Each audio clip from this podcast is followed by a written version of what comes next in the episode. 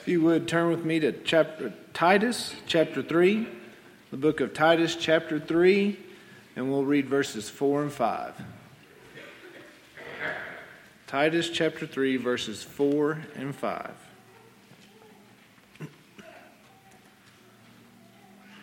But when the kindness and love of God our Savior toward man appeared, not by works of righteousness which we have done, but according to his mercy he saved us, through the washing of regeneration and renewing of the Holy Spirit.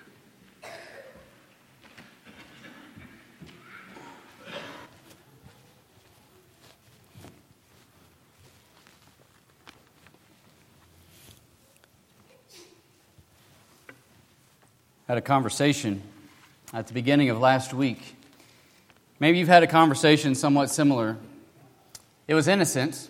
I wasn't expecting to have it when I had it.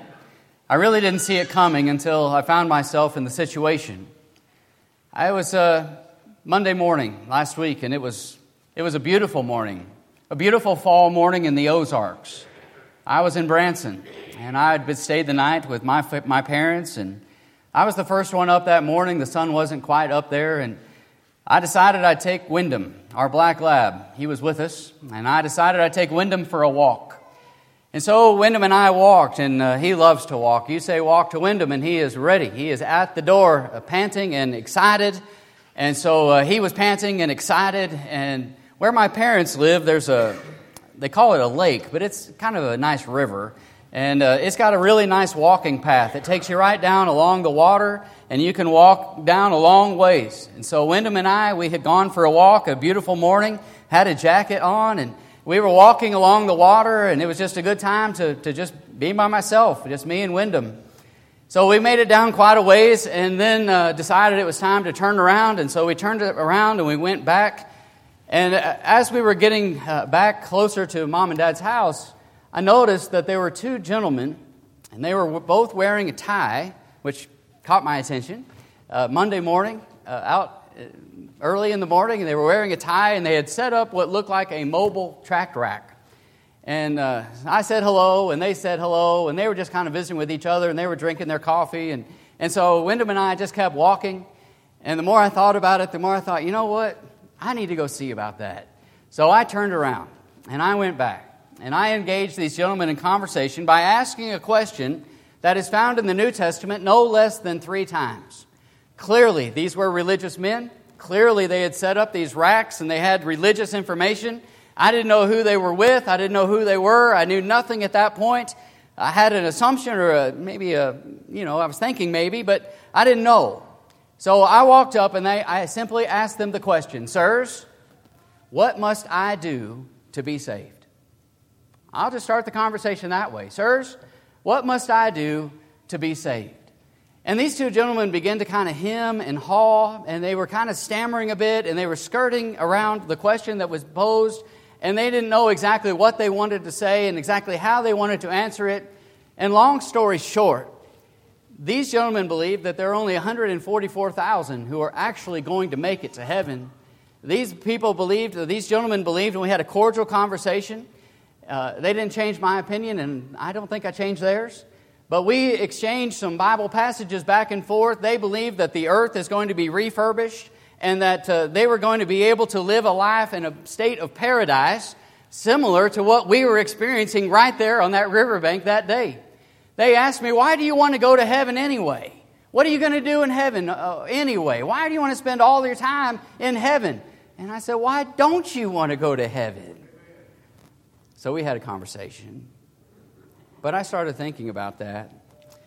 These gentlemen uh, told me that they didn't believe there was a place called hell. I think it's a great thought, you know, something that uh, sounds nice, I guess, if you suppose and want to think about it. But, but uh, they believe that there's ultimately a state where where people are who are not right with God, they're just eventually going to vanish away. It's just kind of an annihilation, and they're just going to cease to exist. And so uh, all of this, you know, kind of gets the mind uh, stirring. And tonight what I want to do is just focus on these three words. You know, Mike focused on four words this morning. Tonight I want to take a minute. I want to think about three words. And Waylon just read them for us. in Titus chapter three and verse five, and you see them on the screen behind me, He saved us. Tonight I want you to think about that. And I want you to think about the implication, just three implications I want to draw tonight on that statement, those words of Paul. And I don't tonight just want to draw three words out at random and say, look at these and let's just examine these. But in this context, I want you to think about what Paul says when he says to Titus, He saved us. What does that imply? Number one, that implies that there is something from which to be saved. Now, Brother Jim, please don't critique my English, because I don't think that's probably correct, that I have it, the way I have it up there. But I'm a simple-minded person, and I want you to simply understand what I'm trying to say. That that implies He saved us. That implies that there was something from which we needed to be saved. If I didn't need to be saved, then there is no reason for God to save me. You understand what I'm saying? If there is no reason for you to be saved, then...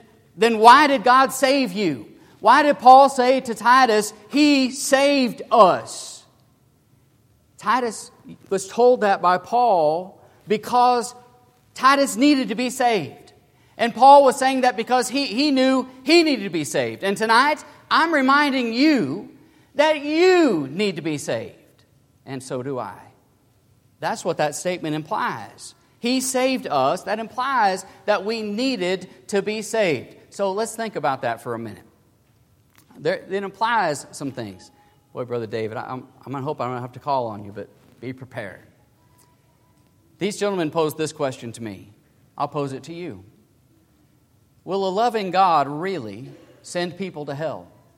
I mean, if God is really all loving, is God really going to send people to hell?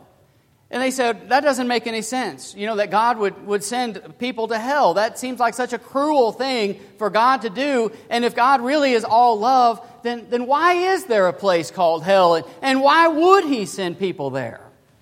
So you take a step back for a minute, and you think about that.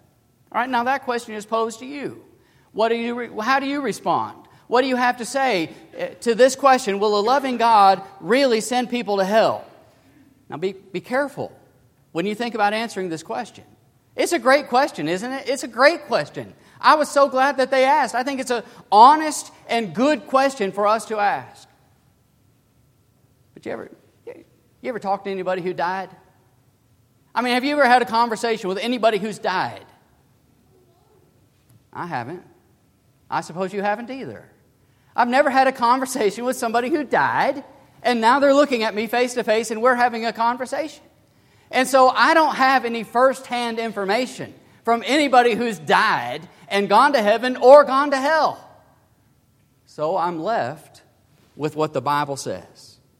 I'm left with what the Bible says.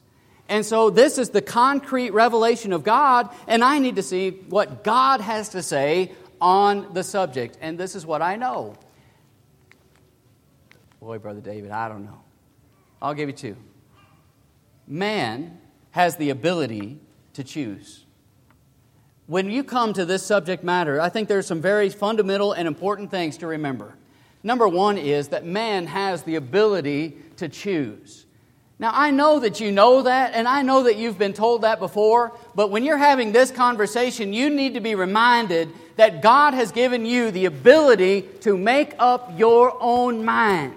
He is not just automatically going to send you to heaven, and He's not just automatically going to send anyone to hell. He's going to let you choose where you spend eternity, and so it is with me. That's why Joshua in Joshua twenty-four and verse fifteen would say, choose for yourselves this day whom you will serve, whether the, the gods that our fathers served on the other side of the river, the God of the Ammonites in whose land you dwell, but as for me and my house, we will We'll serve the Lord, Joshua says. Joshua, Joshua reminds them, look, you have a choice. God didn't pre-program you. You have the ability to choose. You go back in your copy of God's Word to Matthew chapter twenty-three, and, and here's a very simple way of looking at it. And, and again, Jesus brings this out in this conversation of Matthew chapter twenty-three, and, and you know as well as I that in this context, Uh, he is uh, just hours, few days before He goes and dies on the cross. He's got some very important things that he is teaching. He knows that the destruction of Jerusalem is going to happen in that generation, about forty years from when he speaks these words. And he is crying out in verse number thirty-seven, "O Jerusalem, Jerusalem, the one who kills the prophets and stones those who are sent to her. How often I wanted to gather your children together as a hen gathers her chicks under her wings, but you, catch it, were not willing." You were not willing. Jerusalem, I came to save you. Jerusalem, I wanted to gather you. I wanted to protect you. I wanted you to be with me. I wanted to keep you safe and secure, but you were not willing. God says, I was willing, but you were not. You see, that implies that, that there is a choice to be made when it comes to our salvation. There's a choice to be made as to where we're going to spend eternity. I want to remember that when I'm answering the question, will a loving God really send people to hell? Number two, I want to remember in this conversation that sin really does separate us from a holy God. In Isaiah chapter six, verses two and three, remember Isaiah uh, looks and he sees the Lord high and lifted up, sitting on his throne. And he sees the, the train of the robe of God filling up the entire room where God is sitting. And he hears seraphim crying out, "Holy, holy, holy is the Lord God of hosts." We serve a holy God. We were made in the image of a holy God. In First John chapter one, in verse number six, John says that God is light and in him is no darkness at all. He is perfect in every single way. I remember James chapter one and verse number twenty-one. Remember? Uh, every good and perfect gift comes down from above, from the Father of lights, with whom there is no variation or shadow of turning. That tells us that God is perfect in every single way. God cannot sin. God cannot go against what is right. He cannot go against himself. He is holy in every way. And so his holiness demands that he cannot ignore sin. What is sin? Sin is lawlessness. Sin is going against God and his will.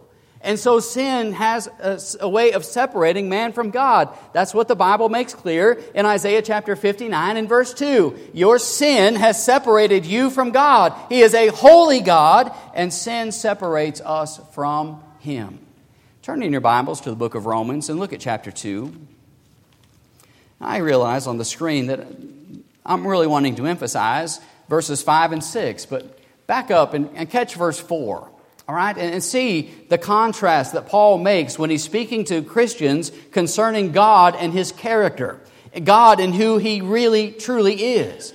In Romans chapter two and verse number four, he says to these Christians, "Or do you despise the riches of his," God's, "goodness, forbearance and long-suffering, not knowing that the goodness of God leads you to repentance?" And so here you have this one side of God, the riches of God's goodness and his patience and his forbearance. But then there's this other side, verse number five. "But in accordance with," catch it, "your hardness and your impenitent heart, you are treasuring up for yourself wrath in the day of wrath and revelation of the righteous judgment of God, who will render to each one according to his deeds." You see it? Look, this is who God is. Don't forget this. God is rich in goodness. He is rich in patience. He is rich in forbearance. But you, by your hardness of heart, by your unwillingness to repent, you are storing up for yourselves wrath in the day of wrath. It's a choice. It's a choice that we make to rebel against God. A choice that we make to go against him. And God, in his very nature, must do something about it. Remember what Paul said over in Ephesians chapter two and verse number one? Again, he makes it clear that you he made alive who were dead in trespasses and sins. So who is responsible if I die in my sin, if I die in my trans- trespasses and sin? It's not a holy and sinless God. It's not His fault. It's me. It's my choice. I'm responsible for separating myself from God. And so you go back to Titus chapter three into our context tonight, and you look at again what Paul emphasizes in Titus chapter three and verse number three. He says, "For we ourselves were also once foolish, disobedient, deceived, serving various lusts and pleasures, living in malice and envy, hateful, and hating one another." Paul says, who's responsible for that? That's a picture of me when I was lost, Paul says. That's a picture of us as Christians when we were lost, Titus. And who's responsible? We ourselves. That's what he says. Sin separates us from a holy God. It is my choice if I am separated from God by my choice to sin. And hell, brethren and friends, is the ultimate separation. That's what the Bible teaches.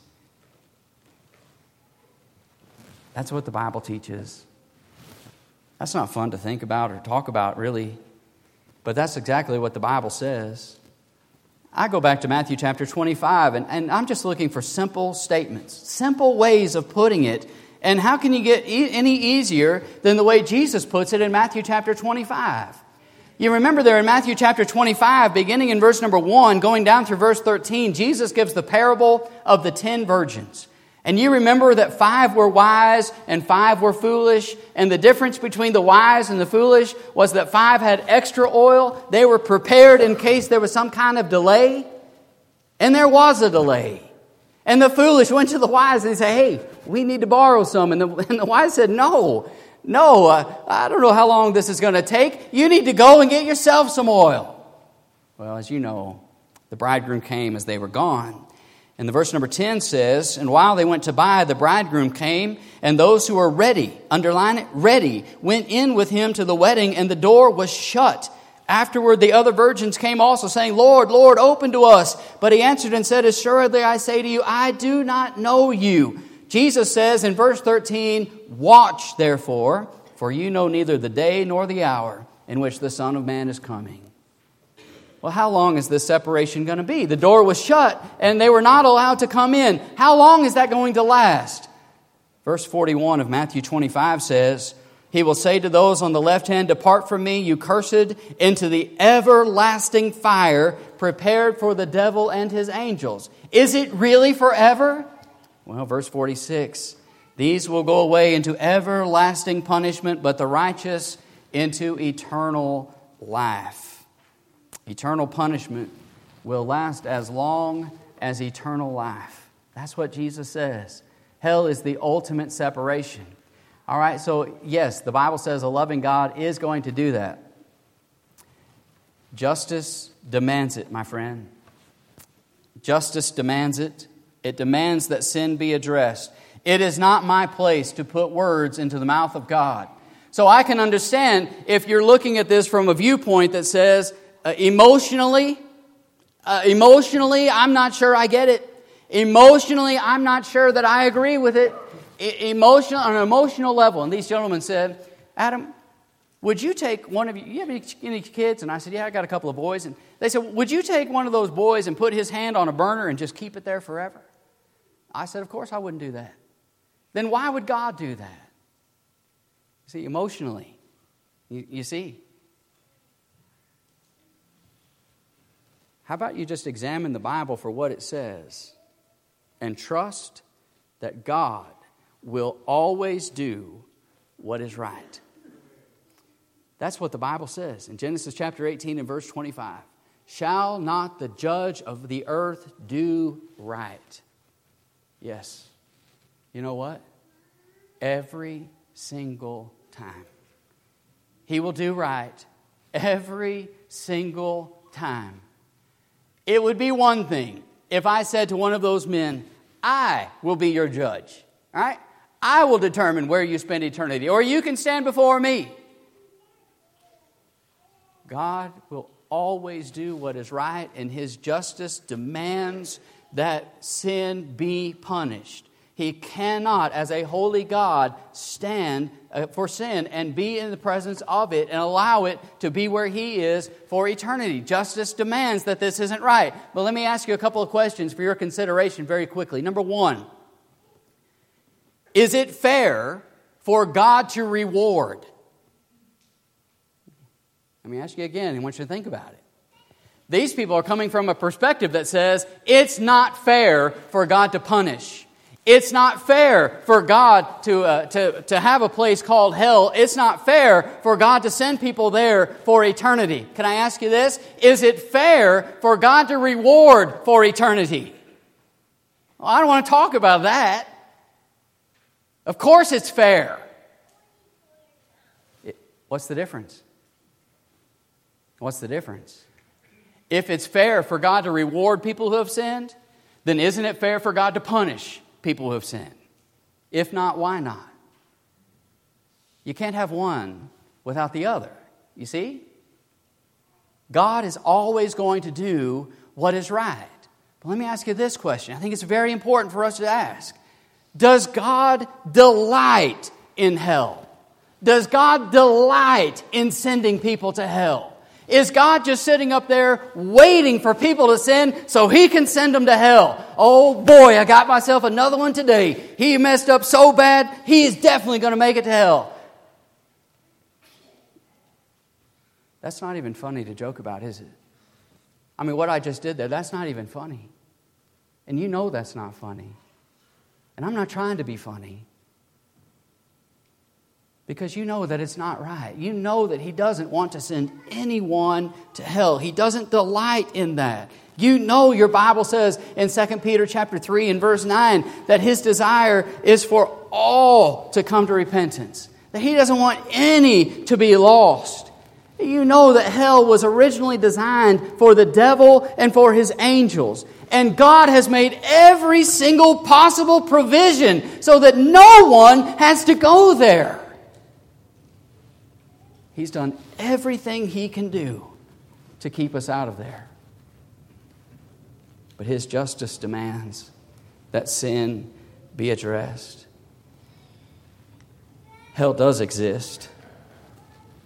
He saved us. There is a place from which to be saved. There is a place from which to be saved. And I won't be saved from hell because I am good.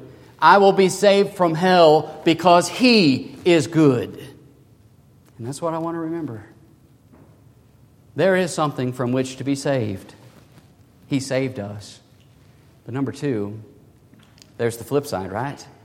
If He saved us, that means, that means that there is somewhere to be saved too. That means the opposite also has to be true. There is somebody, somewhere from which to be saved, and there is somewhere that we get to go. There is somewhere to be saved too. And so you have the reality of heaven. The reality of going to be with God. Heaven is a reality. I brought this verse out this morning, this whole passage out this morning in the adult Bible class here in the auditorium. The words of Jesus in John chapter fourteen, verses one through six. I hope you don't mind to hear them again. I could hear these words all the time. Just put them on repeat. Let not your heart be troubled. You believe in God, believe also in me. In my Father's house are many mansions. If it were not so, I would have told you, and I go to prepare a place for you. And if I go to prepare a place for you, I will come again and receive you to myself, that where I am, there you may be also. And where I'm going, you know, and the way you know. And Thomas said, Lord, we don't know where you're going. How can we know the way? And Jesus said what? I am the way, the truth, and the life. No one comes to the Father except through me. You want to go to be with the Father? Jesus says, you can. I'm going there to prepare a place for you, and I'm going to come back and receive you to myself so that we can all go together. I'm coming again so I can receive you, and I want you to know that this place called heaven, it is a reality. And I'm not going to go through all of those verses on the screen, but you understand that as you begin, and this, of course, is not an exhaustive list of all the reality that is heaven, that place that the saved are going to be for eternity. It is a place of rest, a place of glory. It is a place of holiness. It is a place of separation, the Bible says, from the righteous and the unrighteous. The sheep and the goats, those on his right versus those on his left. This great separation is going to occur. And the, it's a place of separation. It's a place of holiness. It's where God is. And those men said, Adam, you really want to go to heaven? What are you going to do for the rest of time in heaven? And I said, we're going to worship God forever. And they said, won't you get tired? You know, I remember as a young person thinking that. I don't know. Does that, does that sound like fun? I mean, I'm being honest with you. I don't know if you ever had that thought cross your mind as a young person. I don't know. Does that sound like fun? I mean, it seems like something I get tired of doing. You're just worshiping all the time, and there's no night there, so you, you never sleep. You just keep doing it, and you do it that day, and you get up and you do it the next day, and you just keep doing that, and you're going to do that all the time. And those men said, I, I want to be on this riverbank. I'd rather be fishing. When we get to heaven, I don't think we'll be thinking about fishing. I just don't think that's going to ever cross our minds again. I think when we get to heaven, there'll just be no way we ever will grow tired of being in the presence of God.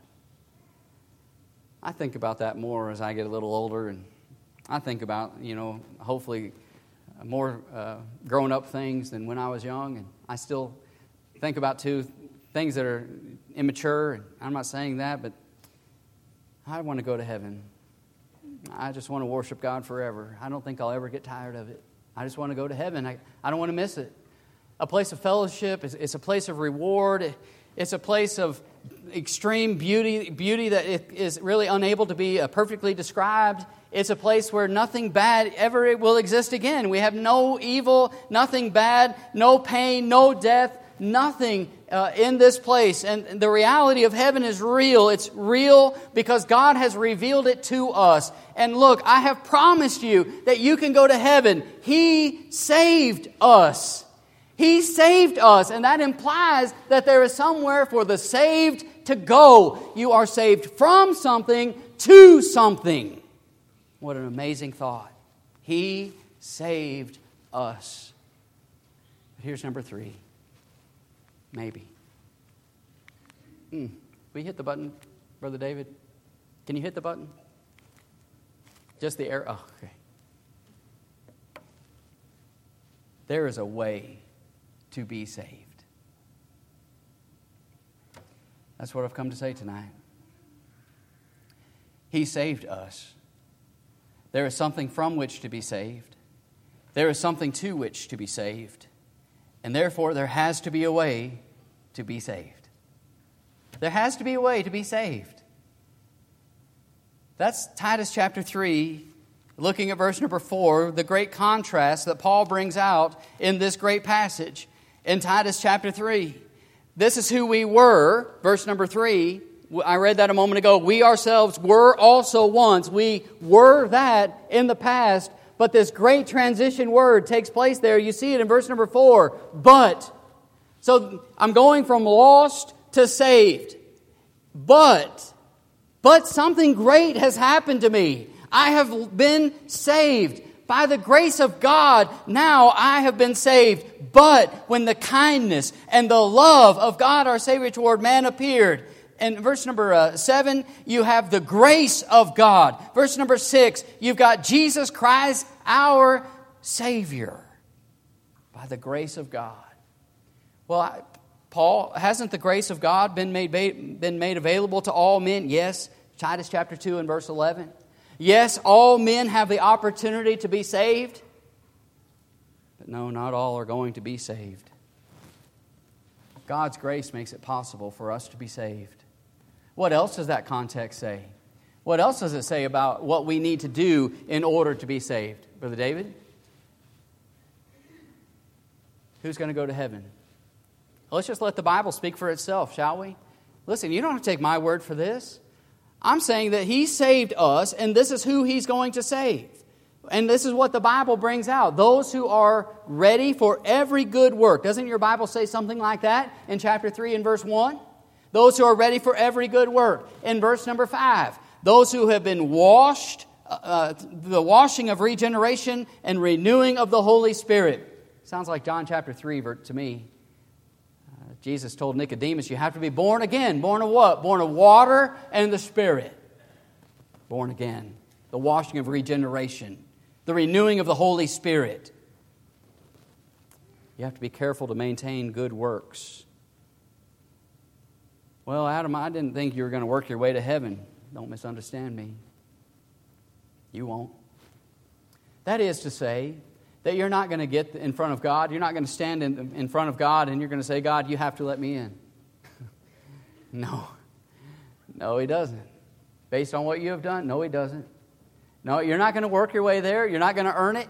You're not going to contribute enough. You don't have a bank account big enough to compare with God's, I promise you. You're not going to give enough. You're not going to attend enough. Uh, you're not going to teach enough. You're not going to do enough to earn your way, to stand before God and say, you must let me in. But you must work works of righteousness, my friend. You must be faithful to God. You must walk in the light. You must be producing the fruit of the Spirit in your life. I am incapable of saving myself, and so are you. We need the grace of God. We need Jesus, our Savior. Verse number six. Let me close with Colossians chapter two. I'd like you to go there now. You see, Paul mentions in Titus chapter three the washing of regeneration. I think that's a clear reference, seems to me, a clear reference to baptism, right? A clear reference to baptism. And you are not going to be saved unless your sins are forgiven. So I go up and I ask, sirs, what must I do to be saved? What are we asking? I'm asking, how do I have my sins forgiven? That's the question. How do I have my sins forgiven? Because a holy God who is just in every way, a God who is holy, who cannot have anything to do with sin, I know that I have to be forgiven of my sin if I'm going to make it to His presence. Sirs, what must I do to be saved?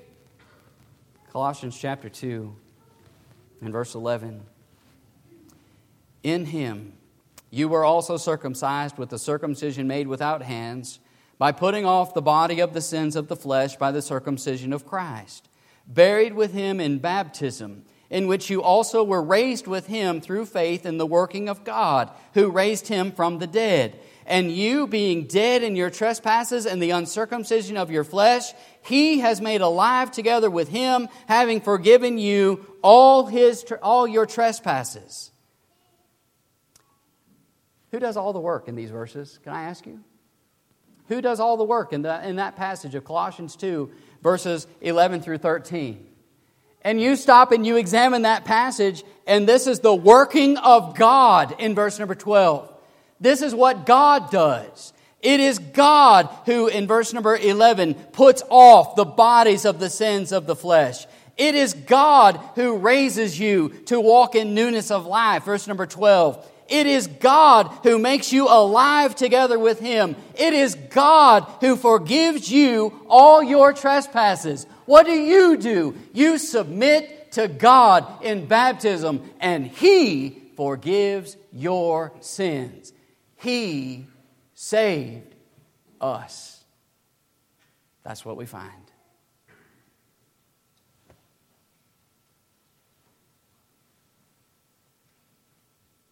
There's a way to be saved. I don't know if you've stopped to contemplate that. Hell, well, it does exist. And real people are really going to go there. You just remove emotion out of it. You take the Bible for what it says.